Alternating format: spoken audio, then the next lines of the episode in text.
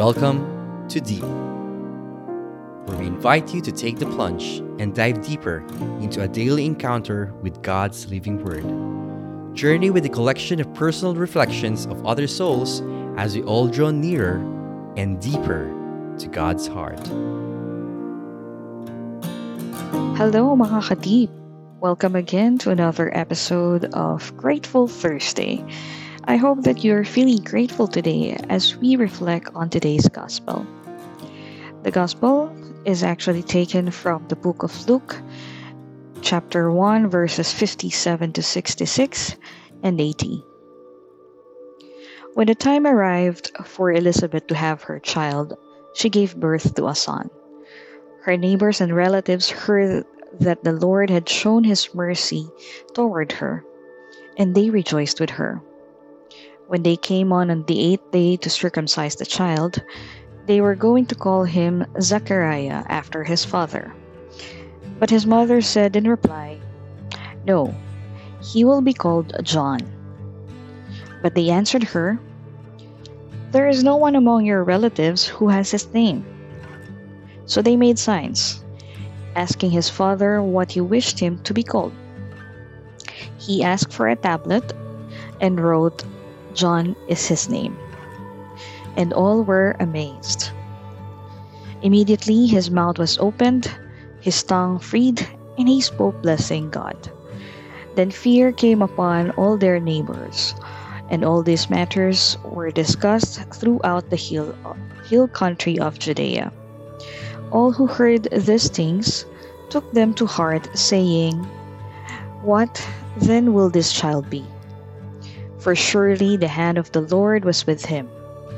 The child grew and became strong in spirit, and he was in the desert until the day of his manifestation to Israel. The word of the Lord. Praise to you, Lord Jesus Christ. Living by our names. I was named after the famous writer of the book Little Women, Louisa May Alcott. My dad uh, thought of giving me that name while he was living away from us as an OFW in Saudi. And then later on, uh, I discovered that my name also means famous warrior, a female version of Louise. Having a quick rundown of my life story, I realized that I was indeed living by my name, a warrior. With all the life battles I had since I was a child, I can say that I have been a little warrior coping up to live with what God has planned for me. Being a warrior is never easy, but with God's help, I've been winning these battles. Each one of us has a God given name. This is a gift from God because He has planned something great accompanied in each name He gave us. Our name is our identity. However, quite often, the identity changes depending on how we live our lives. There are times when we neglect how to live as a good Christian. We stumble into sin or fail to love our brethren.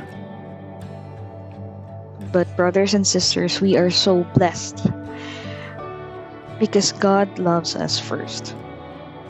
Meaning, even if we fail, He will still turn things around and bring us back on track.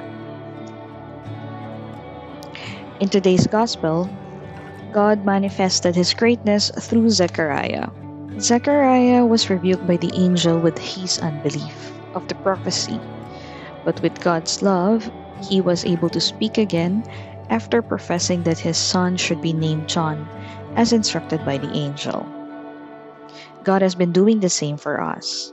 Even if we deviate ourselves from goodness, He will never stop to pursue us and will take us back in His arms. Always remember that God has great plans for us. He has written our story from the beginning, and all we have to do is leave our names as per the identity God is asking us to do. I hope that you have been blessed in today's message from God. Share this to your friends, family, and loved ones. Be a blessing to others, and see you again next time. This is your ka-deep Sis Louie.